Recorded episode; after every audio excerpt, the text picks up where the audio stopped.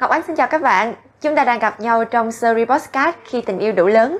Chương trình được thực hiện với Rùa Đen sầu Việt Nam. Thưa các bạn, đây là nơi mà chúng ta có thể cập nhật thêm nhiều kiến thức và thông tin về bảo hiểm nhân thọ một cách dễ hiểu nhất và cô động nhất. Làm sao để chúng ta có thêm niềm tin và kiến thức vững tin hơn khi tham gia bảo hiểm nhân thọ. Chương trình của chúng tôi sẽ được phát sóng vào lúc 7 giờ sáng thứ năm hàng tuần trên Spotify, khi tình yêu đủ lớn podcast và phát lại cùng ngày vào lúc 8 giờ 30 trên kênh Facebook Prudential Việt Nam. Nói đến khái niệm bảo hiểm nhân thọ ở Việt Nam thì chúng ta đã không còn xa lạ nữa rồi. Tuy nhiên là để thực sự hiểu rõ về nó thì không hề đơn giản một chút nào cả. Đơn cử là ngày hôm qua đây thì à, Ngọc Ánh có cà phê sáng với một chị bạn. Chị ấy cũng đang có ý định là sẽ mua bảo hiểm nhân thọ. Và chị ấy hỏi Ngọc Ánh là khi mà trả phí tham gia bảo hiểm nhân thọ thì cái chi phí đó sẽ được vận hành theo một nguyên lý như thế nào? Thật sự là ngọc ánh không có thể trả lời được câu hỏi này quý vị ơi. Nó không có nằm trong chuyên môn của mình. Vì vậy là ngày hôm nay ngọc ánh sẽ mời đến đây một chuyên gia trong lĩnh vực bảo hiểm. Anh đã có nhiều năm kinh nghiệm cũng như là anh sẽ bật mí cho chúng ta để chúng ta có thể hiểu rõ hơn. Khi tham gia bảo hiểm nhân thọ thì cần những thông tin cũng như là sự hiểu biết như thế nào nha. Ngọc Ánh xin được giới thiệu đến cả nhà của chúng ta. Khách mời ngày hôm nay, anh Lưu Anh Tuấn, là giám đốc cấp cao quản lý sản phẩm của công ty bảo hiểm nhân thọ Prudential Việt Nam. Dạ, em chào anh. Xin chào Ngọc Ánh, à, xin chào quý vị đang theo dõi chương trình Postcard khi tình yêu đủ lớn của Prudential Việt Nam. Chào mọi người. Dạ, em uh, nghĩ rằng là ngày hôm nay uh, cũng là khi tình yêu đủ lớn chúng ta mới có thể ngồi ở đây và chia sẻ rất là nhiều những câu chuyện về bảo hiểm nhân thọ. Riêng bản thân em nghĩ thì uh, bảo hiểm nhân thọ có những cái tính chất rất là nhân văn bởi vì nó giúp chúng ta có thể phòng ngừa được những cái rủi ro đúng không? À, tuy nhiên là theo em tìm hiểu thì vào cuối năm 2020 thì tỷ lệ người tham gia bảo hiểm nhân thọ ở Việt Nam chỉ chiếm có 10% thôi. Nếu mà so sánh với trong khu vực của mình thôi thì con số này nó thì nói lên điều gì theo anh? À, nếu mà mình so sánh những con số như vậy, bạn có thể thấy rằng là cái tỷ lệ người dân Việt Nam mà có bảo hiểm và đặc biệt là bảo hiểm nhân thọ còn rất thấp và rất xa so với cả các nước khác, đặc biệt yeah. Dạ. nước xung quanh mình đúng không? Và thực ra thì mình cũng thể rút ra được nhiều điều từ đó. Anh nghĩ rằng là một phần ý, do người dân Việt Nam mình ý, điều đầu tiên ý, là thực ra mọi người chưa hiểu rõ được cũng như chưa thấy được cái tầm quan trọng của bảo hiểm nói chung và bảo hiểm nhân thọ nói riêng. Ví dụ như là trước đây mình đã nói chuyện với nhau ấy nhiều người nghĩ rằng là bây giờ mình đang có tiền này tự nhiên đang khỏe mạnh này mới mua bảo hiểm làm gì? Nhiều khi họ lại thấy xui xẻo quá.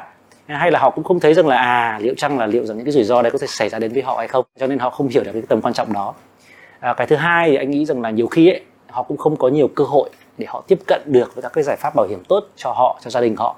Tất nhiên đây là một cái lỗi của các công ty bảo hiểm khi mà họ chưa thực sự đủ mạnh mẽ để họ có thể đưa những giải pháp đó đến cho khách hàng nhưng mà các bạn thấy đấy nhiều khi do cái suy nghĩ của người dân Việt Nam do cái sự chưa làm thực sự tốt của các công ty bảo hiểm làm cho là cái tỷ lệ đấy còn rất là xa so với cả các nước khác trên thế giới. Dạ, anh có thể ví dụ ở trong khu vực Đông Nam Á của mình thôi thì những quốc gia nào có cái tỷ lệ tham gia bảo hiểm gọi là xếp con số đầu á? Ồ, ví dụ như là các bạn thấy như Singapore chẳng hạn, hơn 40% dân số là có bảo hiểm rồi hay đặc biệt một cái nước mà mình nghe luôn nghe đấy đấy là Nhật Bản chẳng hạn. Yeah. Dạ. Anh nghĩ là con con số gần đây nhất anh có nghe thấy đến là gần 100% người dân có bảo hiểm nhân thọ, thậm chí khi mà đứa bé mới sinh ra đời họ đã có những bảo hiểm rồi. Và như vậy các cái bảo hiểm đó sẽ giúp ích cho cả cuộc đời của họ.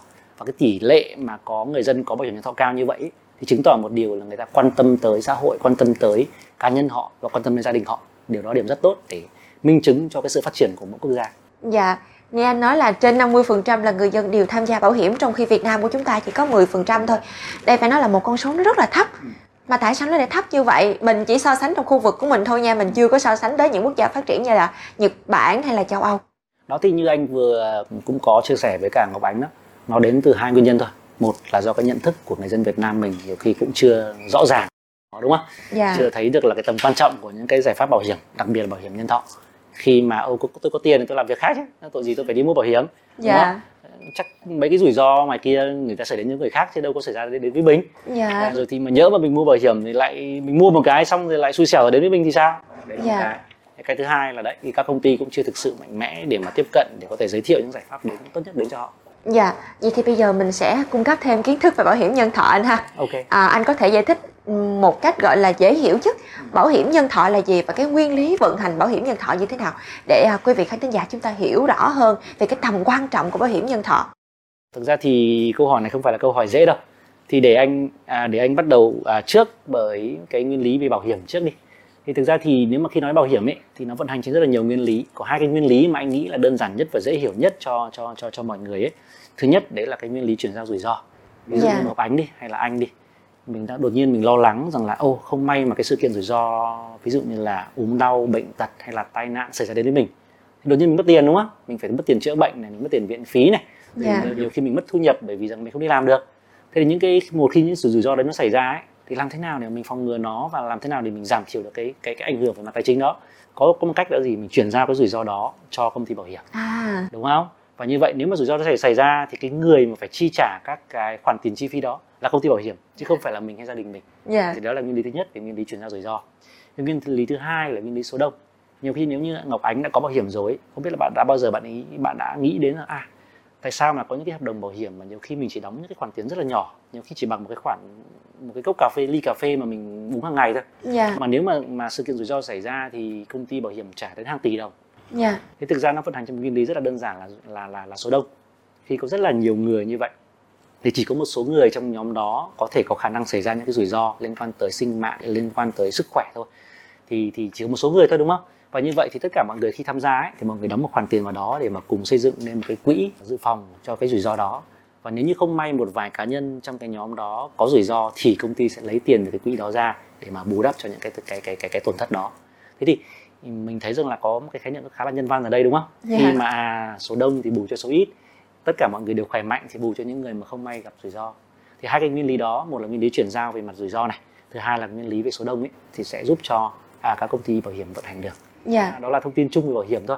Thế còn riêng về bảo hiểm nhân thọ ấy thì thực ra thì cũng là một cái bước phát triển tiếp tiếp nữa. Khi mà công ty bảo hiểm nhân thọ à, cung cấp các cái giải pháp bảo hiểm nó rất là rõ ràng rất là minh bạch kết hợp được các cái yếu tố về mặt bảo vệ rủi ro về mặt tài chính cộng thêm các yếu tố tích lũy đầu tư nữa để đảm bảo có thể cho mỗi người khi mà mua hợp đồng bảo hiểm nhân thọ ấy họ có tự tin trong cả cái cuộc đời của họ. Rất là dài nhé có có khi có khi tới cả trọn đời hoặc là hoặc là đến lúc mà người ta cả trăm tuổi đó Dạ. thì thì người ta rất là yên tâm về những cái cái loại hình đó và họ được bảo vệ này họ được có có lợi nhuận từ các hợp đồng bảo hiểm đó thế thì các hợp đồng bảo hiểm nhân thọ khi nó ngắn ngắn gọn lại là chỉ tập trung vào các cái sự kiện bảo hiểm liên quan tới sinh mạng liên quan tới sức khỏe của con người Dạ. Vậy là có hai nguyên lý ha. Nhưng mà cái nguyên lý em thích nhất đó chính là chúng ta có thể à, chuyển đổi cái rủi ro đó cho công ty bảo hiểm nhân thọ. À, bởi vì thường mình mình không có một cái khoản tiền để dành trước hoặc là một cái số tiền lớn á thì khi mà đối mặt với những cái rủi ro như anh nói là về vấn đề sức khỏe hay là việc học hành hay là một có một cái sự cố đó ập đến trong cuộc đời của mình thôi, mình cũng không có thể nào mà xử lý nó một cách triệt để nhất. Thì thôi bây giờ mình chuẩn bị cái tâm lý để mình giải quyết vấn đề đó. Còn những cái cách thức như thế nào đã có bảo hiểm nhân thọ lo rồi. đúng rồi Dạ. Và một cái nữa là mình không có cần phải bỏ một số tiền quá lớn để mà mua một lượt. Ừ. Đó, mình có thể chia nhỏ chia nhỏ ra thì sẽ phù hợp với nhiều đối tượng khác nhau. Ví dụ như là những người có thu nhập cao hoặc là những người công nhân thì sao anh? Em nghĩ là nó cũng có thể được mà đúng không? hoàn toàn được hoàn toàn được chứ à, bảo Dạ. hiểm thì dành cho tất cả mọi người cũng không phải là mọi người cứ nghĩ rằng là cứ phải giàu mới mua bảo hiểm Dạ. cũng không phải rằng là quá rủi ro rồi mình làm việc trong những lĩnh vực nó quá nguy hiểm đi thì mình mua bảo hiểm đúng không bởi vì là cái rủi ro đó có thể xảy ra bất kỳ lúc nào ốm đau bệnh tật ai nói trước được điều gì?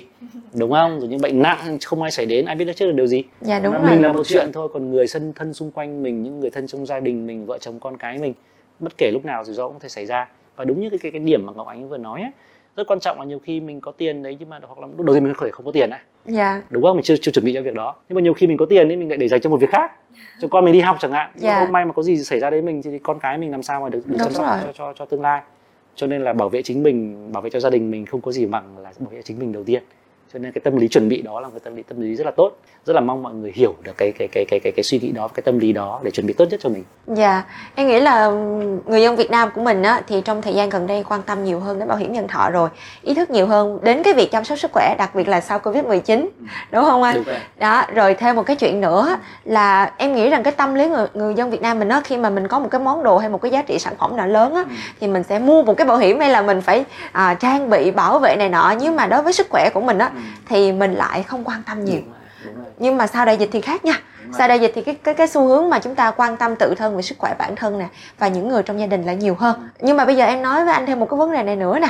Ngoài cái câu chuyện là chuyển đổi rủi ro, quản lý rủi ro đi thì có một cái câu chuyện mà rất là nhiều người chia sẻ với em là họ mua bảo hiểm thì có được sinh lãi hay không? Và nếu như mua bảo hiểm với cái nhu cầu để được sinh lãi thì có phải là một nhu cầu chính đáng không anh?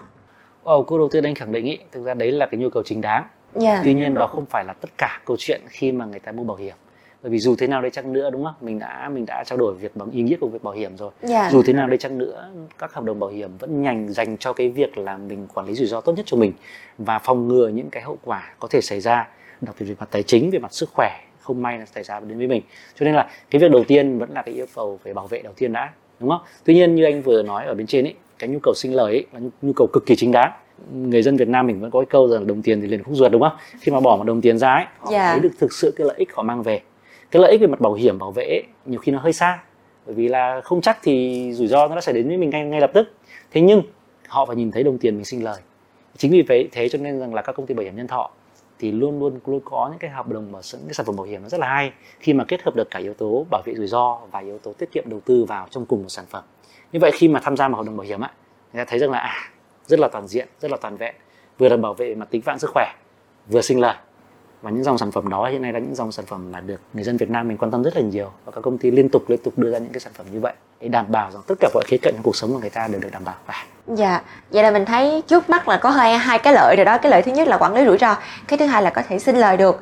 Vậy thì bây giờ để mình hiểu được cái cách mà khi mình bỏ dòng tiền vào trong bảo hiểm nhân thọ thì sẽ được vận hành như thế nào thì anh có thể giải thích thêm xíu nữa được không ạ? Ông anh nghĩ thực ra thì cái, cái khái niệm này nó cũng khá là đơn giản thôi Dạ. đúng không? Vì từ đầu đến giờ chúng ta đề cập tới có hai yếu tố rất là rõ ràng một là bảo vệ hai là tiết kiệm đầu tư thế thì cái dòng tiền đưa vào trong công ty bảo hiểm nhân thọ cũng như vậy thôi đúng không khi mà à, các khách hàng của mình ý, khi mua các hợp đồng bảo hiểm nhân thọ đưa một khoản tiền đến cho công ty ấy thì khoản tiền đấy về- mặt mặt đơn giản nhất sẽ được chia ra làm hai phần Dạ. phần đầu tiên vào các quỹ dự phòng rủi ro quỹ mà vận hành theo theo, theo quy luật số đông ấy để nếu như mà không may ai đó có sự kiện rủi ro xảy ra ví dụ như là phải ốm đau nằm viện hay là không may quan đến sinh mạng người ta đi Dạ. thì công ty bảo hiểm sẽ trả khoản tiền đấy cho cho cho cho người tham gia bảo hiểm và người được bảo hiểm rồi cái phần còn lại tất nhiên sau khi trừ đi các loại chi phí vận hành của công ty đi thì sẽ được đưa vào các quỹ đầu tư và các quỹ đầu tư đó được vận hành một cách rất là chuyên nghiệp và khoản tiền đó được đầu tư sinh lợi theo những gì mà mình được mình được cam kết trong hợp đồng bảo hiểm nhân thọ đúng không? Vì vậy nếu như mà có vấn đề gì về mặt rủi ro xảy ra thì người tham gia bảo hiểm sẽ được được được, được chi trả bồi thường. Còn lại nếu như mà thấy mọi thứ nó đẹp đẽ rồi đúng không? Không có vấn đề gì xảy ra cả thì người ta sẽ được hưởng lợi nhuận từ cái khoản tiền đầu tư đó. Dạ. Đó thì thì thực ra cái cách vận hành nó nó cũng chỉ đơn giản như vậy thôi để mà và mọi người hoàn toàn yên tâm rằng là tất cả những cái dòng dòng tiền đấy nó rất là minh bạch và tất cả những con số đấy thì đều được các công ty à, được à, kiểm toán này và đảm bảo cho cho khách hàng cả. Dạ, mẹ em có một câu hỏi ngoài lề cho anh thôi. Dạ, và cái câu hỏi này thì em thấy là rất nhiều người mua bảo hiểm nhân thọ cũng thắc mắc. À, có nghĩa là những cái hợp đồng bảo hiểm khác nhau á anh, nó sẽ tùy thuộc vào cái nhu cầu của từng người hay là nó có một cái quy định cụ thể khi mua bảo hiểm loại A, loại B, loại C thì nó phải như vậy. À, câu, câu hỏi này anh nghĩ là rất, rất là thú vị. À, thực ra thì khi mà làm các sản phẩm bảo hiểm ý, thì người ta sẽ có những nguyên lý chung, à, những cái điều quy tắc điều khoản chung. Thế mà điều rất hay ý, là tất cả các quyền lợi bảo trong hợp đồng bảo hiểm ý, thì có thể được tùy biến, tùy thuộc theo mỗi một cá nhân. Dạ. À, ví dụ như là người trẻ chẳng hạn, họ đơn thuần họ chỉ muốn mua cho bảo vệ và tiết kiệm cho họ dài hạn thôi, thì mình sẽ có thể thiết kế được những cái giải pháp cho họ.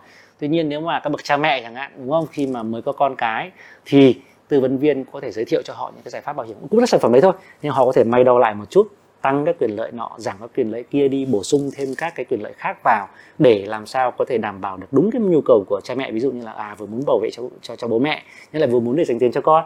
Thế thì cái cái cái cái cách mà mà các tư vấn viên ấy người ta thiết kế các sản hợp đồng ấy nó rất là hay Dạ. rất là nhân văn và đáp ứng được đúng cái nhu cầu của của, của người mua Dạ em thấy cái này hay nè. Bởi vì là có rất nhiều người á, bị hiểu nhầm là à, có những cái loại hình bảo hiểm nhất định rồi thì mình không thể nào thay đổi được. Ừ. Nhưng mà nghe anh chia sẻ thì có vẻ như là tùy cái nhu cầu và và cái cách thức của chúng ta Chúng ta có thể thay đổi được.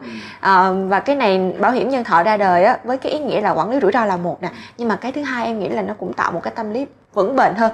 À, ví dụ như em đi. À, bây giờ em kết hôn em sinh con thì chắc chắn em phải nghĩ là em phải có một cái khoản tài chính rất là lớn để dành cho con của mình. Tại vì bây giờ mình sinh con ra mà mình đâu có biết rủi ro trong cuộc sống của mình như thế nào đúng không anh? Đúng rồi. rồi bây giờ mình sinh ra xong mà mình có vấn đề gì thì con Đúng mình ai lo đây? Xác đó là cái xác. thứ nhất. Rồi cái thứ hai là em cũng phải có những cái chi phí đầu tư riêng cho em. Ví dụ như bây giờ em muốn nghỉ hưu ở 40 tuổi mà bây giờ em cứ làm làm làm mà lương tháng thì nó cũng không thể nào mà dư ra được.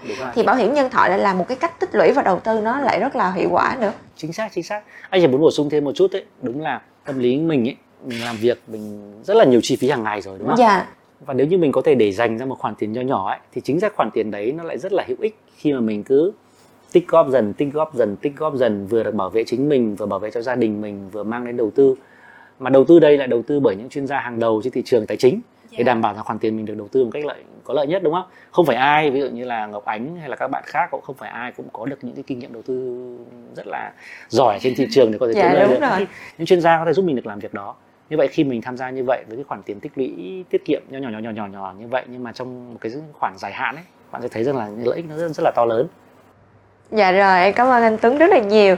À, phải nói là ngày hôm nay đã có một cái cuộc chia sẻ rất là thú vị và người ta nói đến bảo hiểm nhân thọ thì có nhiều người cảm thấy căng thẳng là ờ phải bỏ tiền ra. Nhân thọ là nói về mạng sống tính mạng của mình đi chẳng hạn thì cũng sợ xui nữa. Nhưng mà qua cái cách chia sẻ của anh Tuấn thì Ngọc Ánh cảm nhận được là cái góc nhìn những vấn đề của chúng ta nó lạc quan hơn, nó dễ dàng hơn. Và cái câu chuyện về bảo hiểm nhân thọ và cách để chúng ta vận hành bảo hiểm nhân thọ khi mà mình bỏ tiền vô á nó cũng được khai sáng nhiều hơn rất là nhiều. Quả thật là khi tình yêu đủ lớn rồi thì việc gì chúng ta cũng có thể làm được đúng không anh? Chính xác, chính xác, hoàn toàn đồng ý với em. Dạ, cảm ơn anh rất là nhiều đã đến với series podcast khi tình yêu đủ lớn ngày hôm nay và mang đến những chia sẻ thú vị, những kinh nghiệm và kiến thức để à, quý vị khán thính giả chúng ta hiểu nhiều hơn nữa, cũng như là sẽ có những cái dự trù tính toán riêng cho bản thân của mình để mình đầu tư một cách hợp lý và vững bền hơn cho tương lai của những người thân của mình và hạnh phúc của chính bản thân mình nữa. À, Cảm ơn anh rất cảm nhiều. Cảm ơn Ngọc Ánh. Dạ. Cảm ơn mọi người. Chào các mọi người. Quý vị khán thính giả thân mến, như vậy là số podcast ngày hôm nay đến đây cũng đã khép lại rồi. Ngọc Ánh xin chào tạm biệt và hẹn gặp lại. Podcast sẽ được phát sóng vào 7 giờ sáng thứ năm hàng tuần trên kênh Spotify khi tình yêu đủ lớn podcast. Phát lại trên kênh Facebook Bảo hiểm nhân thọ Prudential Việt Nam vào lúc 8 giờ 30 sáng cùng ngày. Hẹn gặp lại quý khán thính giả vào mỗi sáng thứ năm hàng tuần.